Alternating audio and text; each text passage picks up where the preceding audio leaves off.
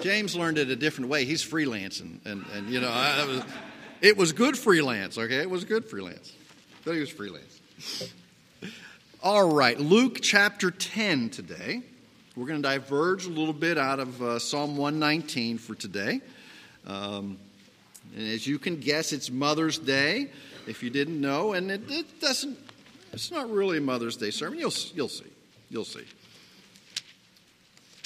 And I want to say that if you've noticed Robert, he's looking svelter. Is svelter a good term?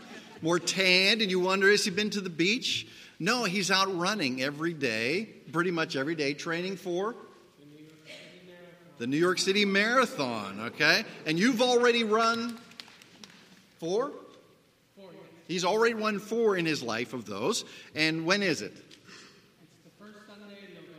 The first Sunday in November. And so Robert, all this to say is Robert's not going to come out and tell you, so I have to do it for him.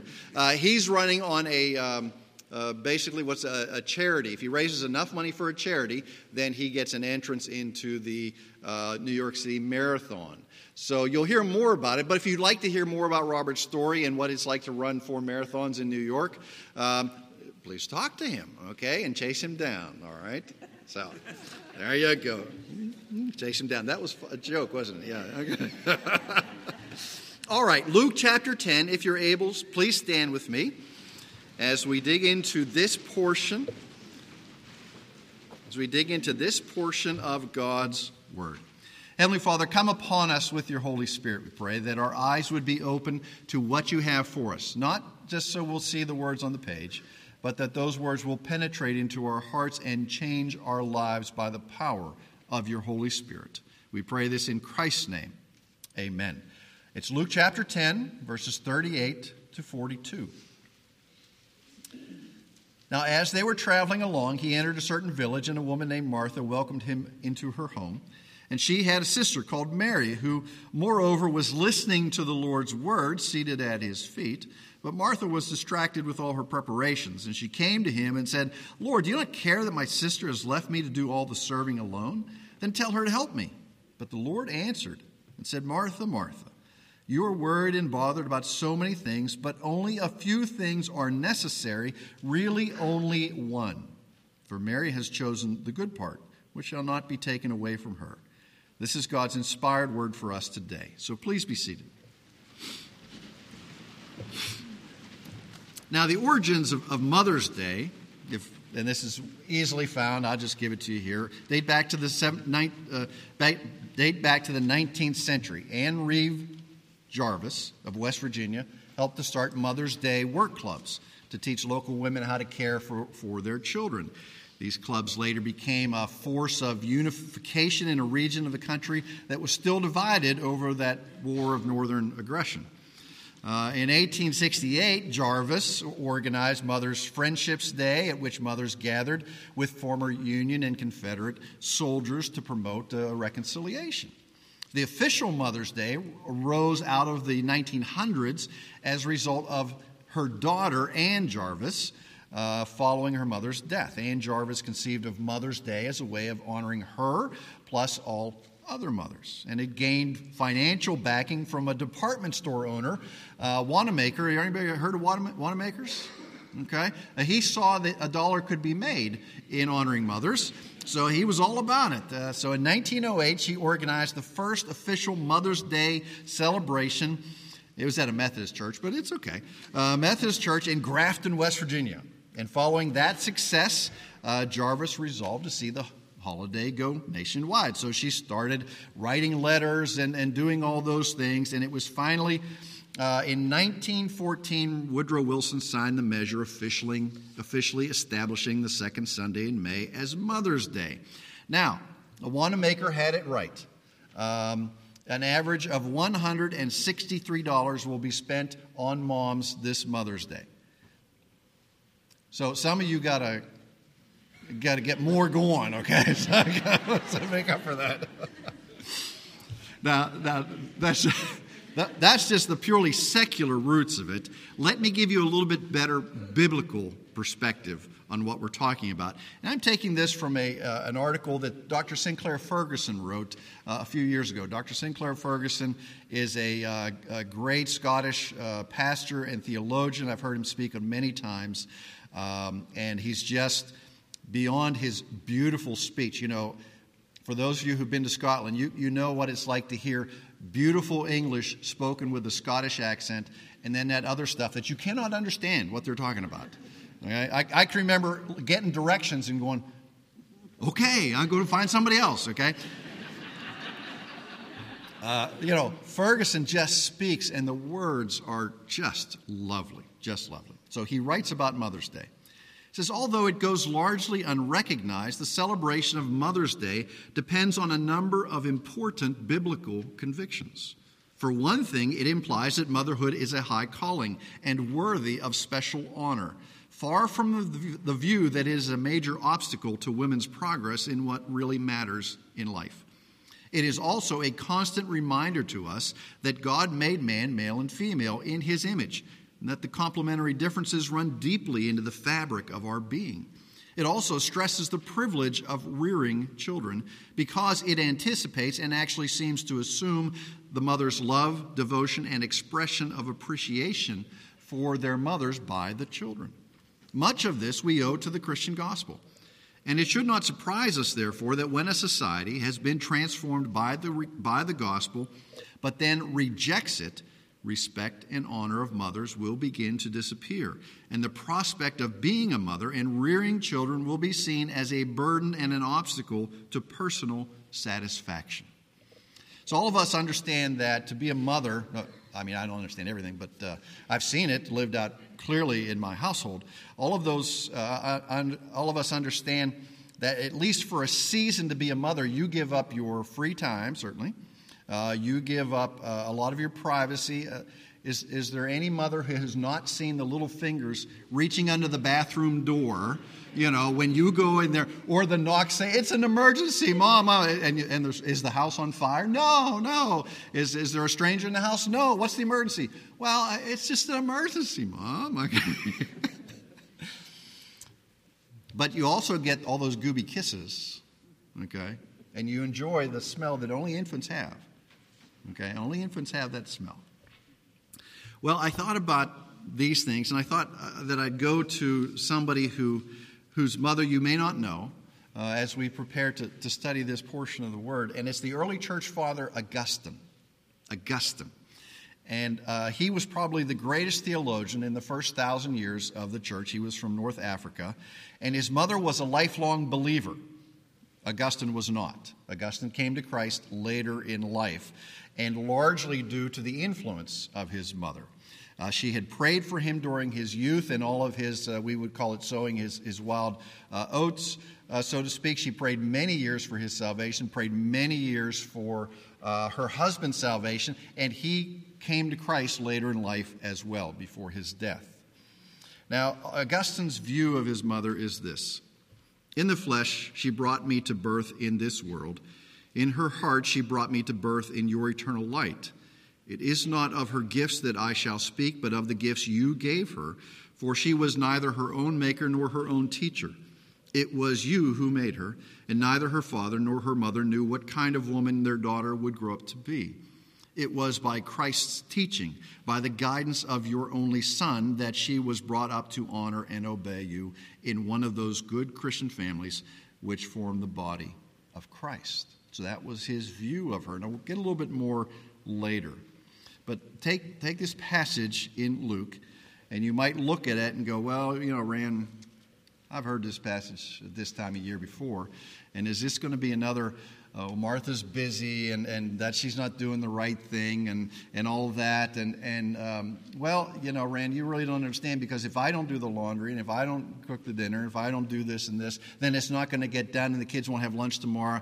And you know, by the end of the day, if I'm not too tired, I might get a little bit of private time with the Lord for my own devotions. Well, it's important for us to understand that, yes, this passage talks about Mary and Martha, and they are actual people. This is not an Allegory, thank you.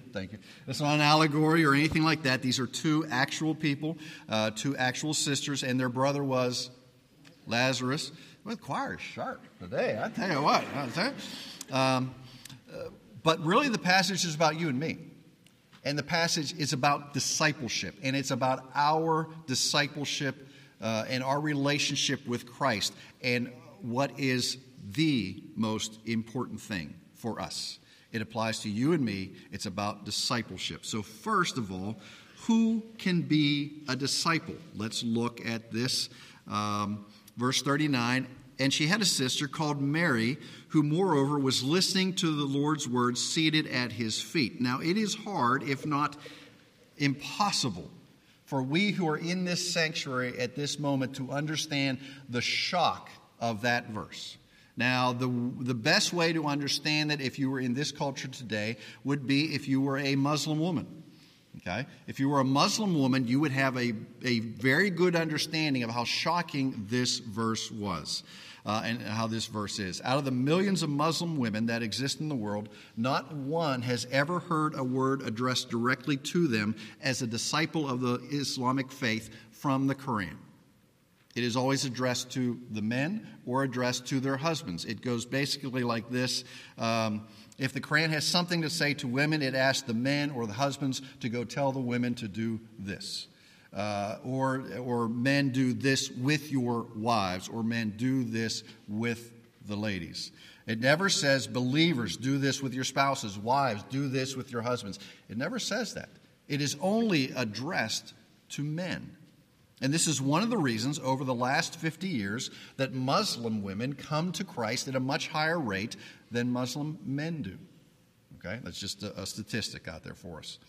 They see how Jesus treats women. They look at passages like this, and they're shocked at this, that Jesus values men and women at the same level. Now let's look at it from a historic context of the culture surrounding Jesus on the first century. Now, in ancient Greece, a respectable woman was not allowed to leave the house unless there was a trustworthy male escort to go with her.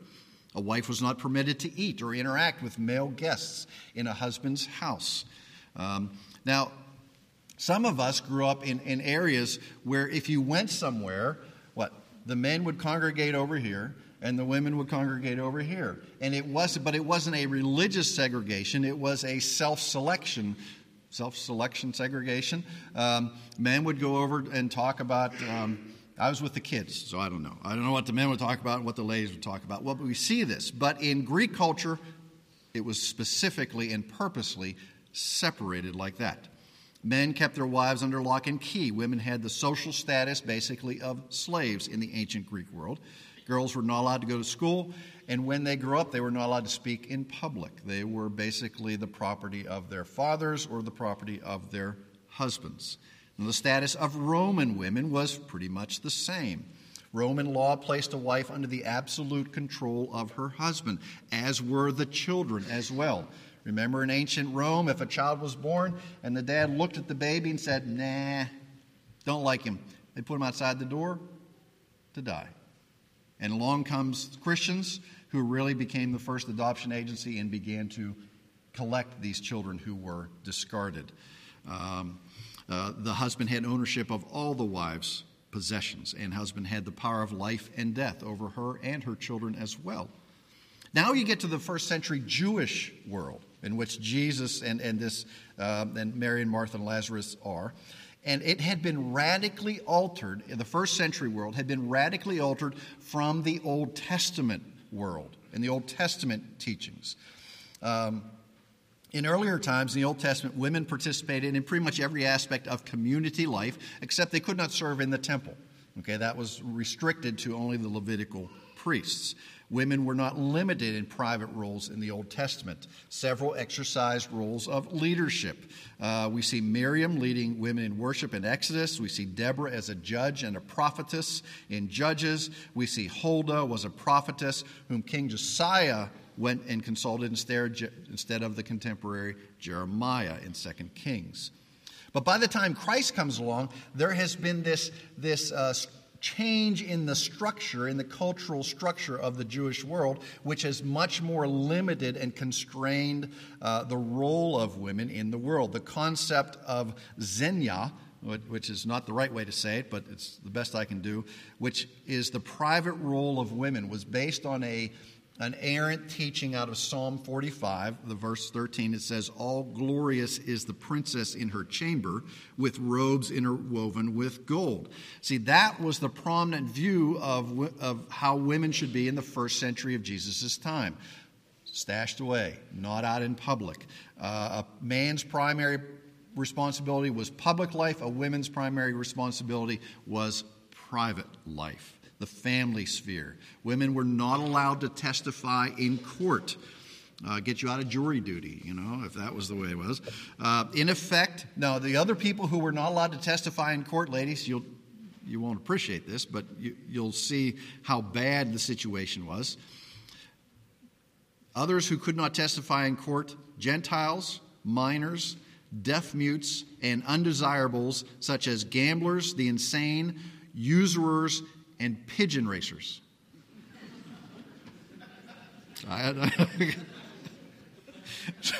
So I would not suggest, husbands, that you call your wife a pigeon racer today, okay? That would not be good, not very good. But by publicly including women in his ministry, Jesus really shattered those prejudicial views of his day. In the Mosaic Law, there was nothing that prevented men and women from conversing with one another. Yet, in the society of Jesus' day, which was run by the rabbinical teachings that had evolved and formed out of, that had been added to the things of the Old Testament, it was strikingly different, strikingly different. So Jesus shattered those societal norms by offering his teachings to anybody. I mean, yes, it's the feeding of the 5,000. Who were the 5,000? Those were the men. But it is assumed from culture that you've got everybody else there as well. So the invitation to hear and believe the gospel of Jesus Christ goes to everybody. We never look at an individual and say, they're not worth the gospel. Okay? We approach everybody that we're going to share the gospel with as if, when they hear it from our lips, the Lord will use that to change their hearts, and they will be forever changed by the grace of Jesus Christ. So some of the closest friends of Jesus, Mary, Martha, and Lazarus, they entertained him in the home. And Martha assumes the traditional role, and she's out there preparing a meal for the guests, and her sister Mary did only what men would do. Only what men would do. Learn from Jesus' teachings. So that's you immediately see, this is not the norm here. This is not the norm of the first century. Mary was basically a cultural deviant, but so was Jesus, because both violated the rabbinical law of the day. She went and sat at his feet, and he had the gall to teach her. Okay? He had the gall to teach her. To think that a woman could understand the things of the gospel. Shocking. Shocking. How many of you ladies understand the things of the gospel? Yes, all of you, okay, all of you. Not all the things of the gospel, but the only thing that holds you back from understanding, anybody who hears these things, the only thing that holds you back is the time that you have, your willingness to devote to study. Okay? There is nothing within our culture that says, that holds anybody back. If you want to know the things of the gospel, if you want to study these things, I've got 900 books in my office. Come and get some, okay? I know you're going to go, Rand, that book's this thick, and it's 2 columns with small print. Yeah, but it's so good, okay? And you'll grow so much if you read it. And the only thing that's stopping you is, I don't have the magnification glasses large enough to read those little bitty words, okay? But the gospel goes out to anybody who wants to learn. Anybody. But that's different. In the first century, they were violating the rabbinical law, and the rabbinical law said, let the words of the law be burned rather than taught to a woman. If a man teaches his daughter the law, it's as though he taught her lechery.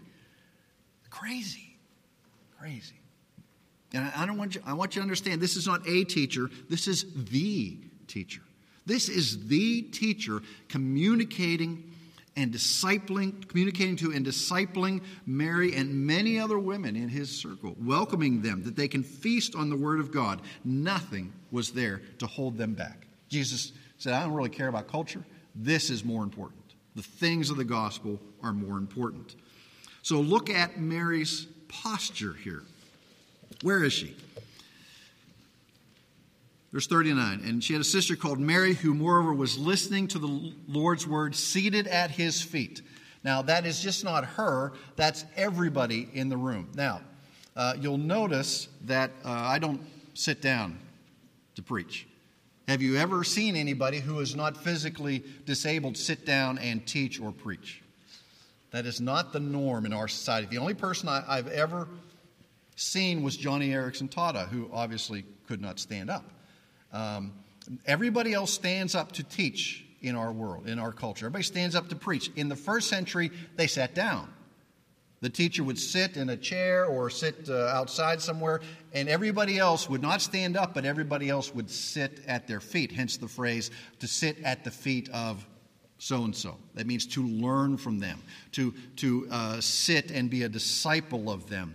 That's what a disciple does. A disciple is devoted to the authority of and sits under the teaching of Jesus Christ.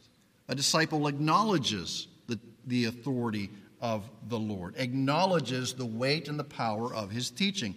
A disciple is not coming to Jesus trying to tell him what to do, try him what is right. Well, Jesus, have you tried this? Maybe you're not reaching enough of an audience because you don't have the right marketing scheme. Maybe if your message was this, maybe if your message was that. No, a disciple comes to Christ and says, I'm here to learn from you. I'm here to hear what you have to say. A disciple has his mouth closed, his ears open to every word that comes from the Savior. A disciple is in love with the Savior's opinions, not the opinions of the world. I mean, we like the opinions of the world. We like our own opinions. We like to worship according to our tastes. We like the Christian life to be in order with our expectations and preferences. We like the Word of God to conform to our understandings. But here the evidence is clear that a disciple who is devoted to the authority of Christ says Jesus has the final word on whatever he speaks to. If he speaks to it, that's gospel truth. His disciples long to be where he is speaking. They long to hear his word. They long to be edified by what he has to say. They long to worship him as he sees fit. The word of God is the food that the disciple of Christ eats. It is the water that we drink. It is the water of life, for which we will never thirst again. Disciples of Jesus have to have his teaching. They have to have his word. So let's look at the last couple verses here. The priority of discipleship. The priority of discipleship, verses 40 through 42. Now, Jesus descends upon the house with untold numbers. There was probably a crowd that was following him. They come to Mary and Martha's house. There's a lot going on. Martha sees all these things, tries to get everything together, looks at Jesus and says, Jesus, Mary's just sitting there. Make her come and help me. And Jesus does not give this is not a real rebuke. This is just a statement. It's not like he's waving his finger at Martha here. He just says, Martha, you're worried and bothered about many things, but only a few things are necessary. Okay, only a few things are necessary. Really, only one. Really, only one thing is necessary. Now, the priority of discipleship. We each have a temptation that is listed here in Martha's world and in Martha's culture. The temptation of busyness, because there are a lot of things to do in our world. There are a lot of things we can be about. But are those things necessary? Do they help us in the necessity of the one thing? The most important things. I mean, we are in a culture that is subject to this type of temptation. It's the busiest culture in the world. You think, really, Rand, is it the busiest culture in the world? And I'm not saying that just because I think my 80 years here in this world are the most important 80 years and the only thing that matter. When you look at culture in the past times, things come to us at much greater speeds than they used to. I mean, we've looked at this before. You expect people to be videotaping catastrophes on their videotaping. There we go. Having their phone out and showing, taking videos of that. You expect things to happen now. You want to know now. You're constantly bombarded by busyness. And you know what? Most of our busyness is often superficial busyness. It's not productive busyness. It is, oh, man, let me check the news today. Let me check this. Let me check my Facebook. Let me check my email. What's going on? And are those things necessary? Well, they help in certain ways, but are they necessary? That's the question that we have to ask, because Jesus says only a few things are necessary, really only one. Really only one is necessary. The busyness is an enemy of discipleship, because it keeps our eyes focused on a multitude of things that are less than necessary in life. It takes us away from what is most important. So Jesus says to Martha, Martha, in the middle of all these things that you have to do, don't forget the most important. Don't forget what is necessary to do. And he says the same thing to every one of his disciples. I mean, if there was ever a time in our history where we needed a Sabbath. Okay, now understand, the Sabbath is created for what? For man, not man for the Sabbath. It is given to us so that we can find rest. It is given to us so that we might worship the Lord and find rest for our souls on that day. We're expected to produce the rest of the week. But when it comes to the Sabbath, that's the day that you find rest. So you have to ask yourself how it is that you find rest on the Sabbath. Now, when somebody gets ordained as a pastor, we have to subscribe to the Westminster Confession of Faith. Now, you're allowed to take an exception, and many people like myself took an exception to the Sabbath. And the way that the Sabbath is written in Westminster is, you shall worship and do works of compassion and ministry on the Sabbath. Well, walking the dog is compassion to him, but it's not necessarily a compassion to the body of Christ or a work for the body of Christ. Planting shrubs might be restful for me, but that is not a work of ministry or care. So I took an exception to that, because I didn't want somebody who's pickier than me to come along and say, Randy, cutting the grass is not ministry. It's like, well, it gives me rest, okay? So what gives you rest, okay? Now, recreation might give you rest. Naps are good, okay? But it is assumed you will worship the Lord, and then you will find rest. And man, in our society where we are just going and going and going, there needs to be a time where there is silence. There needs to be a time where there is rest, when there is nothing else going on. And we don't necessarily like that all that much until you experience it and know the richness of quietness, the richness of not thinking, I got 8 things to do, okay, but I'm going to rest. And your mind's running, and all these pictures are running in your minds of the things to do. No, just to rest before the Lord. Okay, and that's what he's saying here. We need some rest, and we cannot forget the most important thing. So let me return back to the writings of Augustine, the early church father. He records the last conversation he ever had with his mother. He was 33 years old. She was 56. This was 2 weeks before she passed away. She wasn't sick at this time. She had no understanding that she was going to pass away within 2 weeks. Augustine says that they got together, and they dwelt in a long conversation about the blessedness of the life of the saints, not knowing that she would shortly be there with the saints. In God's providence, this is Augustine, in God's providence, for we were talking alone together, and our conversation was serene and joyful. We had forgotten what we had left behind, and we were intent on what lay before us. We were wondering what the eternal life of the saints would be like, that life which no eye has seen, no ear has heard, no human heart conceived. But we laid the lips of our hearts to the heavenly stream that flows from your fountain, the source of all life, which is in you, so that as far as it was in our power to do so, we might be sprinkled with its waters, and in some sense reach an understanding of this great mystery of heaven. our conversation led us to the conclusion that no bodily pleasure, however great it might be and whatever earthly light might shed luster upon it, was worthy of comparison or even mention beside the happiness of the life of the saints who have gone before us. And then from Monica, who is his mother, Monica, Augustine says, she looked at me and said, "For 3 decades I have prayed that the Lord would make you a Christian, and you are a Christian now. This life has no more hold over me." This life has no more hold over me. Verse 42, there's one thing that's necessary.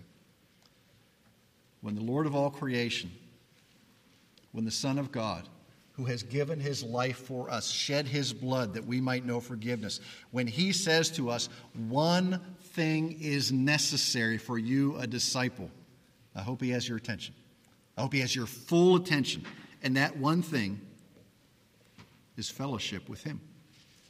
That is what is necessary.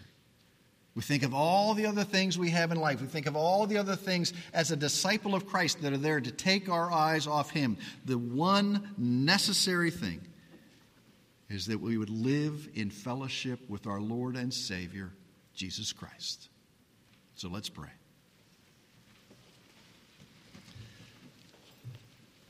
Our Heavenly Father, we would not have picked this one thing as necessary if it was left to us. But you have made it clear that as a disciple of Christ, as one who claims the work of salvation in our lives, as one who claims the work of grace and mercy, it is necessary that we fellowship with Christ. The other things we can do once we have done that, once we have done what is necessary, once we have been seated at the feet of Christ, once we have closed our mouths and opened our ears and eyes to what he has to say, how we are to live, that we might walk in his path, that's what's necessary. That we might find rest in him, the one who loves us more than we can imagine, the one who has given his life for us. Fellowship with Christ. That is what is necessary. That is our meat and drink as believers, to live in Christ, to live in his word. Lord, don't let us spend another day thinking that our views are better than his. Let us spend the rest of our lives at his feet. And it is in his name that we pray. Amen.